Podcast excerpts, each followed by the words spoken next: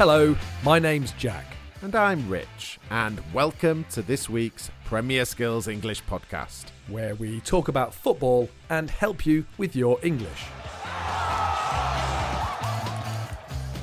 We recommend that you listen to this podcast on the Premier Skills English website because that's where we have the transcript, language examples, activities, quizzes, and a discussion page to help you understand everything we talk about. However, if you're listening on Spotify or Apple Podcasts, you can leave answers to our questions in the review section. We do read all the reviews and would love to hear from you.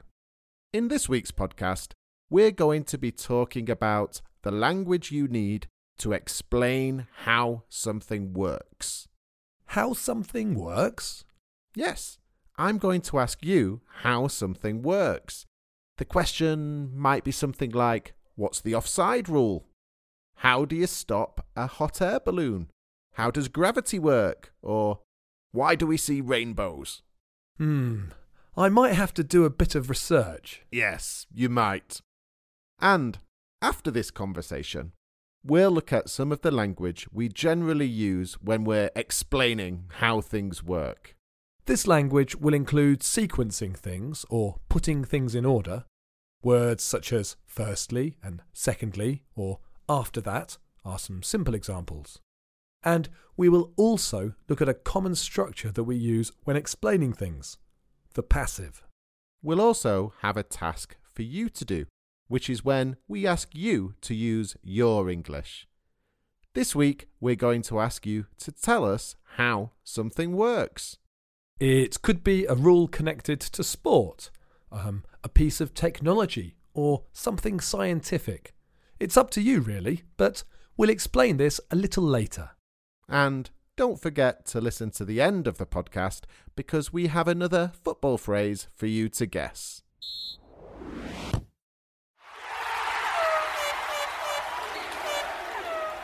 But before we look at all that, let's look at last week's football phrase. If you didn't hear it last week, we'll give you one more chance to guess and give you the correct answer at the end of the show when we give you a new football phrase. The phrase was. This is a phrase that means that a club has lots of players that cannot play because they got hurt in training or in a previous match. If a club's is really bad, they may have to play youth players in the first team or might not have enough players for the substitutes bench. Well done if you got the right answer last week. It was quite a difficult one. Did you get it right? Congratulations, Ngo Hung from Vietnam, Ahmed Adam from Sudan, Lubomir from Ukraine, Leikawan and Fred Zhong from China, and El Ghul from Algeria. All of you wrote the correct answer on the Premier Skills English website. We'll tell you the answer to this football phrase and we'll have this week's football phrase at the end of the show.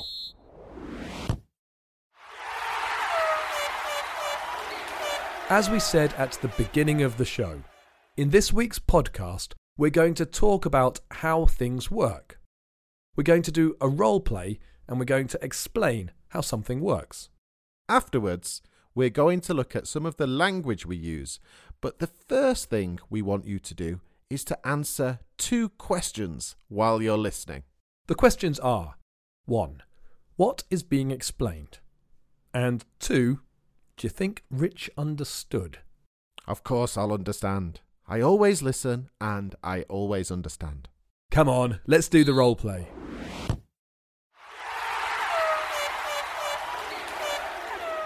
Where'd you get the football results from, Rich? I usually go to PremierLeague.com. And then what happens? I see that Liverpool have won, hopefully. That's what you see. But loads of stuff is going on behind the screen to get you those results. So, how does it all work then? Well, first of all, you type in the web address. You're asking for PremierLeague.com. This is called a request. Well, that's faster than asking on the telephone. PremierLeague.com receives the request in something called a packet, but first it has to go to a few different places. Hmm. just like in the old days. It's a virtual packet and has all types of data in it, including something called an IP address. So it knows where we all live. Yes, kind of. After you've typed in the web address, the packet is then sent from your computer to something called an Internet Hub.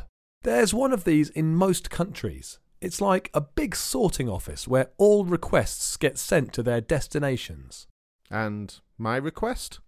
The IP address is checked and after that sent to another hub in the UK because the address is connected to the UK. It's sent through fibre optic cables. Hmm. Not on a train with normal packets. No trains, Rich. Once it's in the UK, the request is then sent to the server which hosts the website you want to look at, PremierLeague.com. Job done. Not quite. The website has your request, but it now has to send you the information. PremierLeague.com is a big website with lots of images and videos. All of this gets broken up into tiny little packets. That doesn't sound very good. It is. It means the website gets to you much faster. All the packets go back through the fibre optic cables, or more traditional wiring, and finally they're all put back together on your computer. That sounds like it will take ages. Yeah, uh, I think it takes about one second.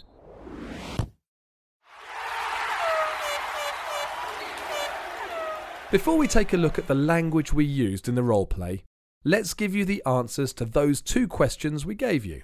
The first question was, What is being explained? Well, the answer, and I'm sure you got it, was the internet. And the second question was, Do you think Rich understood? I'm not so sure. Did you, Rich? Of course I did. I'm a I'm a real techie me. Totally tech savvy. Let's look at some of the language we used in the role play.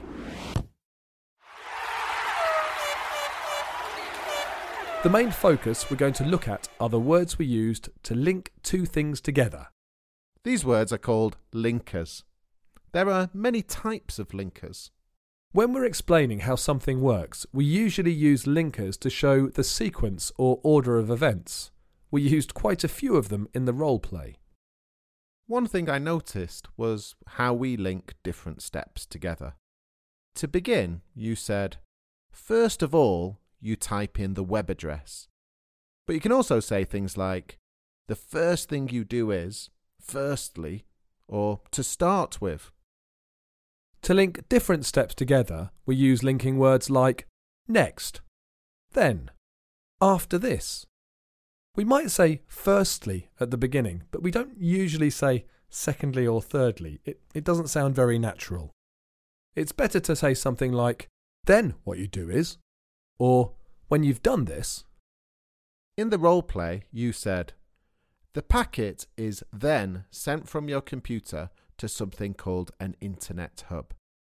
Your use of then is telling me that this is the next step in the process. It sounds very natural. Yes, these linking words don't always have to go right at the beginning of a sentence. The other thing I noticed is that we often use the passive when we're talking about how something works. Some examples you heard in the role play were the IP address is checked and the data is sent through fibre optic cables. We use the passive because we want to focus attention on the process of how the internet works. In these examples, it's not important who checks the IP addresses or who sends the data through the cables. If you want to look at this type of language in more detail, we have lots more examples, the transcript, and activities on the Premier Skills English podcast page on the website.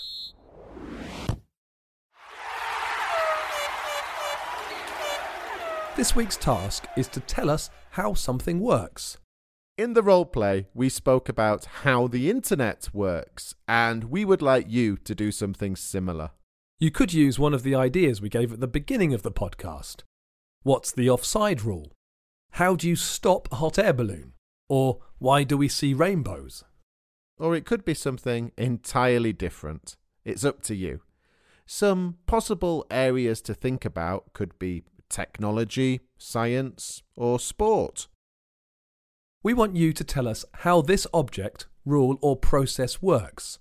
When you're giving your answer, try to use the passive and linkers that are used for putting things in order.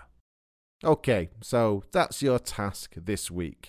Write your answers in the comment section at the bottom of the page on the Premier Skills English website or in the review section on Apple Podcasts.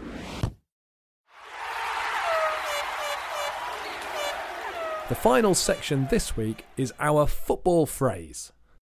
The football phrase is just a word this time, and the word is. In football, the word is used to describe a team that is unlikely to win because the team they're playing are stronger, better, or are in much better form. We often use the term when we're describing a team that are in a low position, playing a team who are in a high position. Manchester United were massive underdogs against Paris Saint Germain, but they beat them in the Champions League. Good example.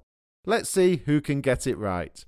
If you know the answer, write your answer in the comment section at the bottom of the page. We'll announce your name in next week's podcast if you get it right. We also need to give you the answer to the football phrase we set at the beginning of the show. The answer, as many of you know already, was injury crisis. Right, that's all we have time for this week. Bye for now and enjoy your football.